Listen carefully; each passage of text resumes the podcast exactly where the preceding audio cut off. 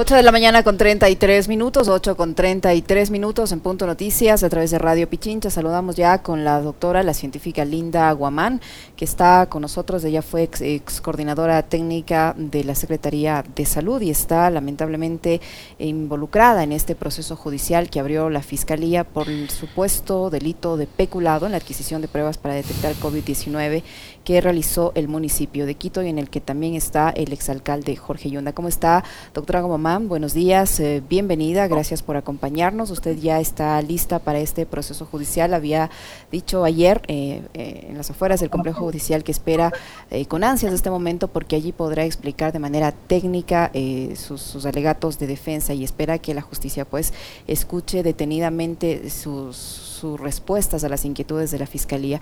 Cuéntenos, por favor, eh, cómo se encuentra usted y de qué manera va a ser esta defensa frente a las acusaciones que le hace la Fiscalía. Buenos días, bienvenida. Hola, ¿qué tal? Buenos días. Eh, primero, perdón, estoy llegando casi a la corte. Eh, la audiencia comienza hoy a las 9 de la mañana. Es nuestro día número 2. sí, em, hoy tenemos la presentación del segundo testigo de Fiscalía, eh, ayer hubo un incidente respecto a este tema porque el testigo de fiscalía que se está presentando el día de hoy es un testigo anticipado, protegido por fiscalía. Eh, entonces, algunas defensas apuntaron a la ilegalidad de la reproducción de este audio, toda vez que queda en evidencia cuando ellos dan su testimonio que ninguno de los dos solicitaron ser incluidos en la lista de víctimas y testigos protegidos y de hecho indican que no han sido amenazados. Sin embargo, eh, Fiscalía los ha incluido y de esta forma solamente podemos escuchar la reproducción de audio y no el contrainterrogatorio en vivo. Eh, hoy escucharemos al segundo testigo, que es el investigador que hizo el, informe académico. Eh, ¿Qué es lo que esperamos? Pues bueno, luego de eso tenemos lo que nosotros consideramos una gran cantidad de testigos de relleno, toda vez que son unas veintena de policías que lo que van a mostrar son las pericias, eh, inspecciones técnicas oculares, descripción de edificios, colores de teléfonos, número de computadoras, pero en realidad a la teoría del caso de fiscalía nosotros sentimos que no aporta nada. Eh, de todas formas, nosotros estamos eh, expectantes. ayer fue vergonzoso escuchar un alegato de fiscalía de seis minutos. fiscalía está en la obligación de individualizar su alegato. No es posible que los 14 procesados estemos siendo juzgados por lo mismo cuando ni siquiera nos conocíamos ni cronológicamente coincidimos en la Secretaría de Salud. Sin embargo, eh, bajo esta absurda teoría de caso que tiene Fiscalía, pues no logró en el alegato ni decir qué va a probar ni cómo lo va a probar. Así es que eh, nuestros alegatos fueron contundentes y yo espero, otra vez reitero, mis ansias, mi expectativa grande de poderme sentar a dar mi testimonio y presentar todos mis elementos de, de descargo, los probatorios. Entre esos, entre esos elementos, doctora Guamán, ¿cómo está? Muy buenos días. Eh, ah, consta un informe de una universidad, ¿no? Que dice que las pruebas que adquirió el municipio de Quito no servían. Eh, ¿Cuál es, digamos, el argumento que ustedes han utilizado durante todo este proceso y que van a seguir utilizando como defensa para rebatir precisamente el contenido de ese informe de la UDLA? Bueno, tenemos dos argumentos contundentes. El primero eh, ataca la parte metodológica de este informe y el segundo más bien ataca la validez jurídica, porque es importante mencionar que tenemos una autoridad competente en el país a la cual nosotros como funcionarios públicos debemos remitirnos. Eh, en cuanto a las directrices, no es posible que tengamos que estar escuchando opiniones de científicos o escuchando opiniones de periodistas para tomar decisiones. Si tenemos la autoridad competente desconociendo por completo el informe de esa universidad. Una autoridad competente indicando que ese informe no tiene validez, indicando que no tienen convenio con esta universidad. Ahí queda clara que la validez no es eh, la apropiada, no es vinculante. Y luego, además, solicitamos una pericia a este informe. Y la pericia destroza el informe. Básicamente son cinco páginas indicando todos los eh, errores metodológicos cometidos durante la falta de inclusión de estándares, la falta de inclusión de triplicatas, el número no fue adecuado, equipos no calibrados. Y las conclusiones son muy, muy contundentes. No tiene validez técnica y no tiene validez jurídica. Si es que esa era la base de Fiscalía para decir que estas pruebas no funcionan, pues a mí me va, me interesa mucho poder escuchar qué es lo que tienen que decir ellos luego de escuchar a nuestro perito. Doctora, Guamán, el fiscal también ha dicho que en la adquisición de estas pruebas eh, no, no eran PCR, sino de otro tipo, y que pese a eso se utilizaron. Eh, la calidad de estas pruebas, la validez de, de, estas pruebas, usted ha demostrado en retiradas ocasiones que, que, sí, que sí funcionaban, que sí servían para el objetivo de detectar o de diagnosticar el COVID-19. ¿Es así? Claro, y otra vez no debemos remitirnos a la opinión de Linda Guamán o a la opinión de Jimena Barca o a la opinión porque finalmente nosotros no somos autoridad competente. Si funcionan o no funcionan las pruebas, ¿quién lo determina? En este caso, en el expediente fiscal consta como elemento probatorio la curva epidemiológica eh, que ha sido enviada por el Ministerio de Salud Pública, no por la Secretaría de Salud, en donde es evidente que cuando se utilizan estas pruebas de forma masiva, en el tiempo en el que se contrató un servicio de procesamiento de 1.500 pruebas por día, los índices de contagio bajan y todos los indicadores bajan. Entonces, ¿cómo podemos explicarnos que tengamos unas pruebas que supuestamente no sirven, pero que cuando son aplicadas ayudan a contener la pandemia? Es que no tiene sentido. Y otra vez, escuchar opiniones de académicos. Ayer, las preguntas, una de las principales preguntas a estos testigos protegidos de fiscalía fue, ¿ustedes son peritos? No. ¿Ustedes son acreditados? No. ¿Ustedes tienen eh, calidad de auditores y eso? No. ¿Qué son? Laboratorio de investigación y seguimos discutiendo sobre este tema. Hay un tema que a mí también me llama la atención y es la temporalidad en el cometimiento del presunto delito, doctora Guamán. Eh, porque tengo entendido que esto ocurrió antes de la llegada de la doctora Barca y de usted al municipio de Quito. Coméntenos un poco, o sea, cómo, cómo fue y por qué terminan vinculándoles, para que la gente también lo tenga bastante claro. Cuando a mí me vinculan, los elementos que Fiscalía utiliza es el haber conocido que las pruebas no eran PCR y sin embargo utilizarlas, el haber conocido que no tienen buena sensibilidad y sin embargo utilizarlas, y finalmente abonar para que se termine el contrato de mutuo acuerdo. Pero usted no tuvo nada que, perdón que le interrumpa ahí, pero usted no tuvo nada que ver en la frase, en la fase precontractual y contractual. Ni en la preparatoria, ni en la contractual, ni en la ejecución del contrato, ni en la liquidación del mismo. Yo no tuve que ver en ninguna eh, de esas fases, yo siempre ilustro de esta forma para la ciudadanía. Es como que a mí me hubieran contratado para pintar una pared, me dan una caneca de pintura y luego me acusan de que la pintura que me dieron estuvo mal. Primero, la pintura no estuvo mal. Segundo, aunque así hubiera sido, yo no participé de la compra. Es, es que es inaudito y es por eso que ayer cuando veía el alegato de fiscalía, en la cronología, no, no se ajustan los hechos. Yo ayer conocí a algunos de los funcionarios que están siendo procesados nunca los habían visto. Entonces, al no tener nada que ver con, con todas las fases del contrato, de lo que se me acusa es haber conocido esta falta de cumplimiento de especificaciones técnicas y sin embargo utilizarlas. Y claro que conocí estos detalles que siempre el informe. Otro de los elementos probatorios son las sesiones de consejo que están transcritas en el expediente y que se muestra que el 7 de julio del 2020 yo les indiqué a los concejales el tema de eh, la sensibilidad de las pruebas, el tema de los informes y además siempre fui transparente con ellos y con la prensa, entonces ese ocultamiento de información no existe. Y, el, y, la figura del peculado, es decir, a usted, me imagino yo, lo primero que le deben haber hecho es revisarle sus cuentas, pues, ¿no? Eh, si, si, hay peculado, lo primero que deben haber hecho es eh, revisar su... ¿Qué encontró la fiscalía, los jueces? ¿Qué encontró la justicia en sus cuentas, doctora Guamán? La, fiscalía se dio un balazo en el pie con varias pericias, ¿no? Primero la pericia que destroza su prueba madre de que la facilidad era mala cuando ese informe es despedazado. Otra pericia importante es de este, te acordarás que la teoría del caso ha ido cambiando, porque obviamente no es sólida suficiente, decían que había sobreprecio. Una de las pericias lo que concluye es que el estudio, en el estudio de mercado que se realiza, el precio de las pruebas estaba dentro del rango promedio de ese momento. O sea, no había tal sobreprecio. Pero además, eh, en otra pericia, lo que se concluye es que no ha habido ganancia para la empresa, ¿no? Alexis, no se ha pagado todavía el 30% faltante. O sea, hablamos de un perjuicio para el Estado cuando el municipio utilizó todas las pruebas y todavía no termina de pagar. Jimena se resistió a pagar el 30% justamente por la investigación que estaba abierta mis cuentas y las de los 14 procesados han sido investigadas, incluyendo la de la empresa, y de hecho en el caso de la empresa se ve que no ha habido ganancia. Entonces, ¿en dónde está la consumación del delito cuando se entiende por peculado el, el mal uso, abuso, eh, distracción de fondos públicos con beneficio propio de un tercero? Propio, ha quedado obvio que no es, mis cuentas han sido investigadas y de un tercero se asume que es Salumed, pero si Salumed ni siquiera se le termina de pagar. Doctora Guamán, eh, ¿qué cree usted que hay detrás del hecho de que estos señores se hayan declarado testigos protegidos y no son expertos en, la materia? ¿Y qué cree que hay detrás de este informe de esta universidad eh, respecto a estas eh, pruebas que adquirió el municipio de Quito? Y que la hayan involucrado usted pese a que evidentemente no tuvo nada que ver, como usted lo ha explicado, su defensa lo ha explicado y como se ha conocido durante este proceso. ¿Por qué se involucra a todo el mundo? ¿Qué cree que hay usted detrás de este proceso que en teoría es penal pero que se volvió político? Si es que el alcalde de Quito no estuviera involucrado, esto jamás hubiese sido un proceso penal.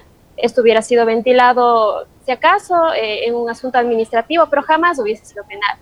Y no tenemos que desconocer entonces que todo el contexto político que desde hace varios meses ha venido eh, sufriendo, digamos, el municipio como tal, con todas las investigaciones que están abiertas, nos supone una carga a todos los procesados de tener que lidiar además con la opinión pública en contra, porque somos percibidos como corruptos, al haber trabajado en el municipio a favor de la ciudad. Eh, entonces, nosotros estamos muy conscientes. En algún momento, el doctor Juan Pablo Albán, que eh, inicialmente asumió la defensa, el doctor Funda decía, está contaminado el proceso. No hay cómo hacer una defensa adecuada con esta contaminación del proceso. Nosotros confiamos en el tribunal, sabemos que tenemos un muy buen tribunal, y esperamos que las decisiones que se tomen para cuando se dicte sentencia estén apegadas a derecho y no a la opinión mediática.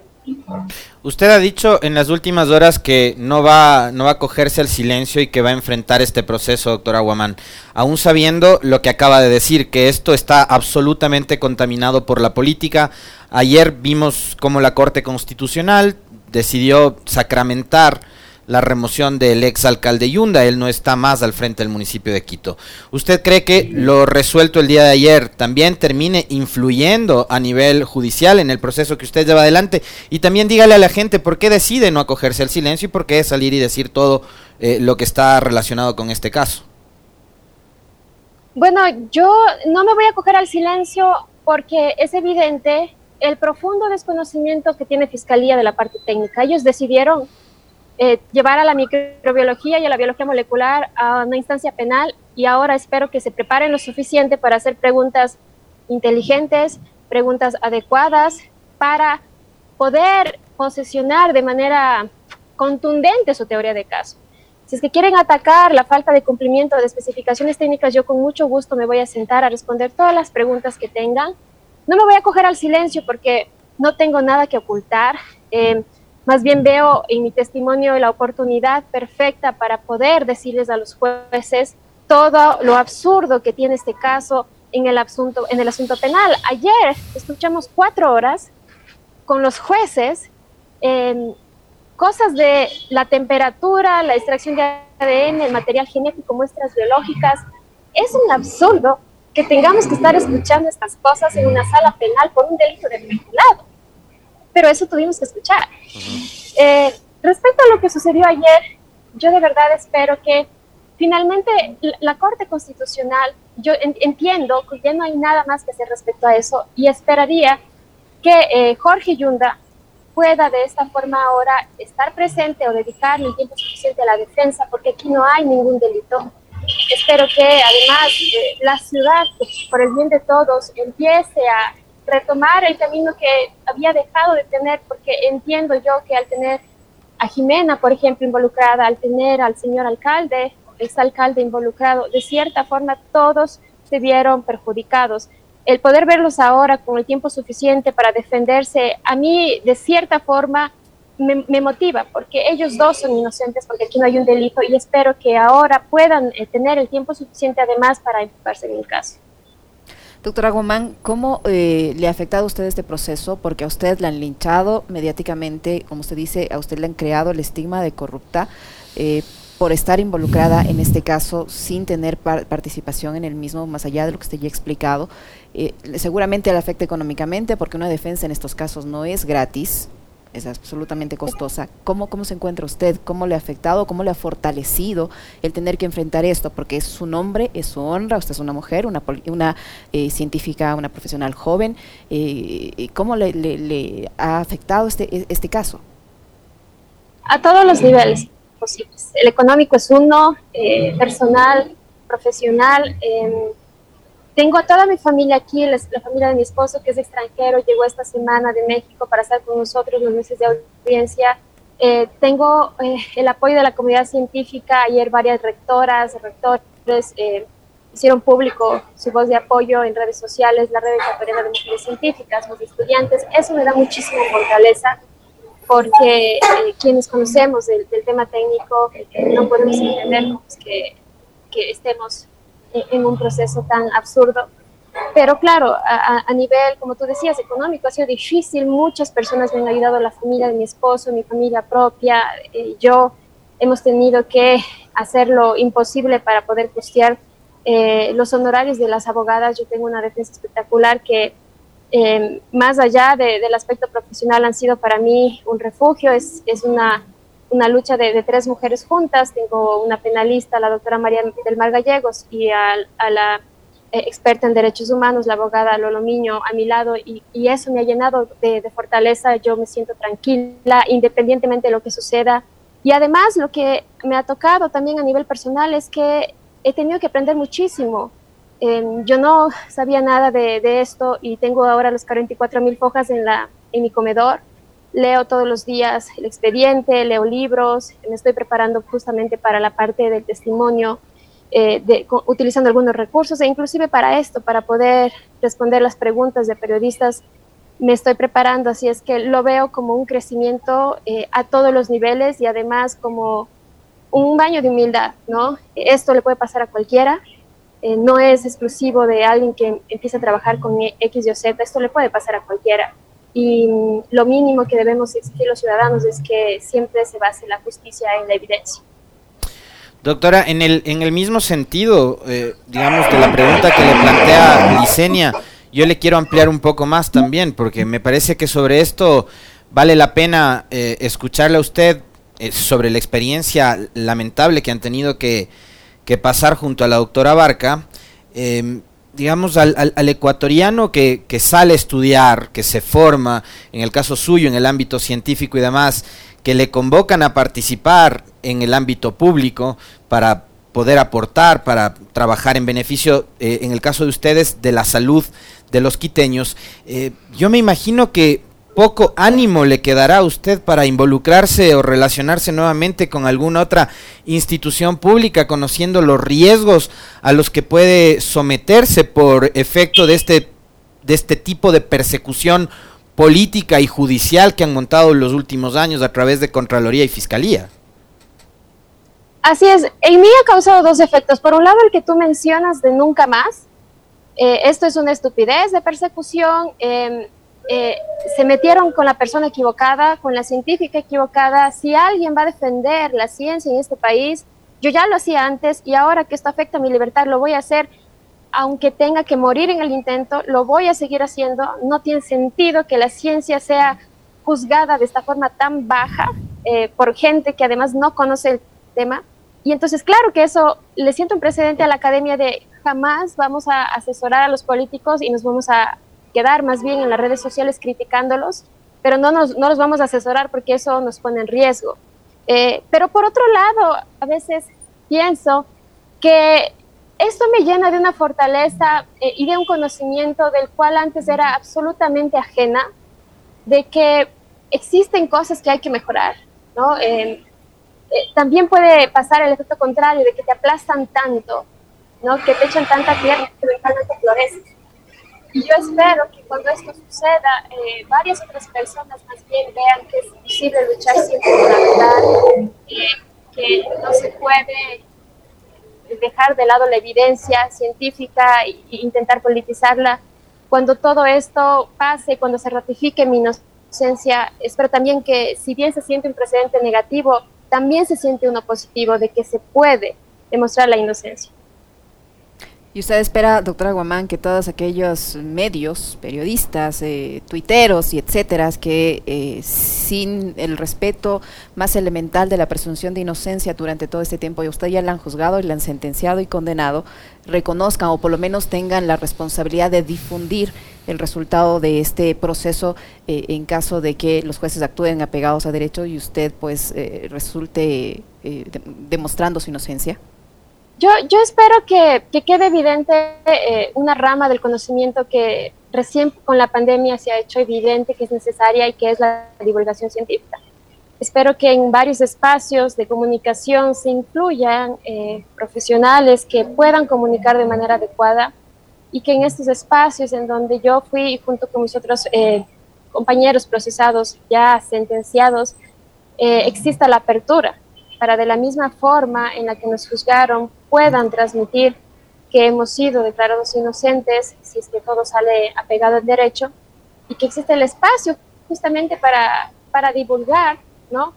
que finalmente la evidencia que se mostró en este expediente fiscal fue contundente suficiente como para evitar que toda aquella contaminación política y mediática Yo creo que va a ser un precedente interesante y espero que los medios de comunicación, especialmente aquellos que posicionaron el tema de pruebas chimbas eh, y que de hecho he visto en las últimas semanas ya no se refieren a este caso como tal, tengan la capacidad de darnos apertura para decir por qué fuimos declarados inocentes. Es que parecería que consiguieron el objetivo, o sea, ayer finalmente consiguieron el objetivo. Y yo quiero remontarme a unas declaraciones suyas. Déjeme ver si tengo por acá la fecha, doctora, del 6 de julio.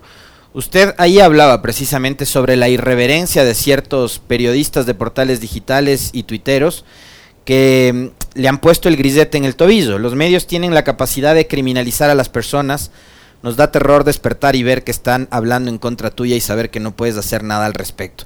Usted también, como decía Licenia hace un momento, ha sido linchada mediáticamente y vemos que hoy, eh, digamos, una coincidencia además, de esos mismos medios ya no hablan de las pruebas chimbas porque parece que su enemigo político, el que les negaba pauta, finalmente se cayó, entonces ya no hay más interés.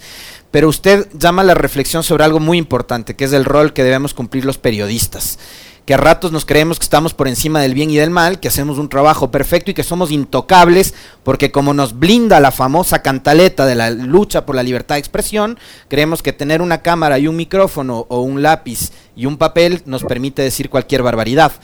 ¿Usted cómo asume eso? ¿Cómo asume el trato que le han dado ciertos medios y ciertos periodistas? Ha sido, ha sido difícil. Eh, yo reconozco que en, este aprendizaje de, todo lo que tengo que pasar en el proceso penal, eh, yo también he tenido que eh, cometer errores, también he tenido aciertos y veo que los medios de comunicación en ese sentido han hecho lo propio, ¿no? Han tenido varios errores, han tenido algunos aciertos, los aciertos los voy viendo en esta semana cuando he visto que periodistas piden que se juzgue esto a la luz de la evidencia, no a la luz de la política, para mí eso ya es una ganancia. ¿no? Eh, vimos ayer a, a Tanetino pues, eh, colocando un tweet respecto a este tema y, y es un poco extraño el, el, pensar que es pedir que se base la justicia en la evidencia y no en la política es algo bueno cuando debería ser obvio, pero, pero he visto con mucho agrado que los actores que intentaron posicionar este tema o lo lograron, como tú bien decías Alexis, desde el inicio, ahora no están hablando tanto. Eh, yo de ninguna forma ahora tengo una suerte de resentimiento, estoy tan enfocada en mi defensa, eh, este mes va a ser durísimo, hoy apenas es el día 2, tenemos juicios del 27 de octubre, más del tiempo que tome la, sentencia, no me voy a desgastar, eh, más bien lo voy a ver como una oportunidad de crecimiento, pero, pero creo que cuando se ratifique mi inocencia, inclusive esos medios van a haber aprendido que no pueden em, comenzar a hablar de temas que desconocen porque pues caen en ridículo ¿no? Eh, y además no pueden eh, juzgar, a las personas de esta forma porque a todos nos puede pasar. Nadie está ajeno de esto eh, y todos deberíamos preocuparnos cuando vemos que a un inocente está siendo arrastrado por la presión mediática y política. ¿Para cuándo está previsto, doctora Guamán, para finalizar sus, que, usted pueda ya rendir su testimonio? Usted ha dicho que es un, juicio largo, aproximadamente 25, 30 días, y hoy recién es el día 2. ¿Para cuándo se prevé que usted pueda ya dar su testimonio? El cronograma está pactado para que yo eh, intervenga el 13 de octubre. Sin embargo, este cronograma va a ser muy dinámico, toda vez que, por ejemplo, ayer vimos que todos los testigos que debían presentarse, de, los, de, la veintena, se presentó solo uno, ¿no? Eh, es posible que algunos no acudan, es posible que por tiempo este, no se puedan llevar a cabo el cronograma establecido y entonces el cronograma se vaya bien. Yo de todas formas ya lo tengo preparado. Creería que eh, va a ser los primeros días de octubre y yo lo estaré informando y me va a dar mucho gusto de por fin poder contrastar la información y demostrar que eh, tengo elementos probatorios de sobra para demostrar mi inocencia. Aunque no debería, Fiscalía debería demostrar mi culpabilidad. Así es. Muchísimas gracias, doctora Guamán. Espero que tenga mucha suerte. Mi solidaridad con usted y con todas las personas que han sido afectadas en su honra y en su profesionalismo por esta situación. Que, le vaya muy bien en este proceso. Muchísimas gracias por Gracias a ustedes dos por, por, el espacio. Un buen día. Muy amable, gracias, doctora. 8 con 59 minutos en Punto Noticias escuchamos el testimonio de la científica Linda Guamán, afectada por este proceso judicial de eh, la adquisición de pruebas para detectar el COVID-19 que involucra al exalcalde de Quito, Jorge Yunda. Alexis. Muy bien, eh, 8 de la mañana con 59 minutos. Hoy tenemos entendido que Santiago Guarderas va a tomar posición ya de la alcaldía. Sí, eh, hace poquito estuvo dando declaraciones ya en los exteriores de... ¿Ya ha designado nuevas autoridades? Eh, no tengo idea, todavía estaba revisando una notificación que hace el municipio en el sentido de eh, confirmar que fue ya desvinculado del cargo el señor Jorge Yunda. Es una carta que habla sobre la remoción, que dice doctor Santiago Guarderas, concejal metropolitano de Quito, asunto, remoción y designación del secretario metropolitano. Eh, y ahí dice mediante resolución el Consejo Metropolitano de Quito removió del cargo al alcalde señor Jorge Yunda Machado. Frente al proceso de remoción la autoridad removida presentó y etcétera etcétera etcétera.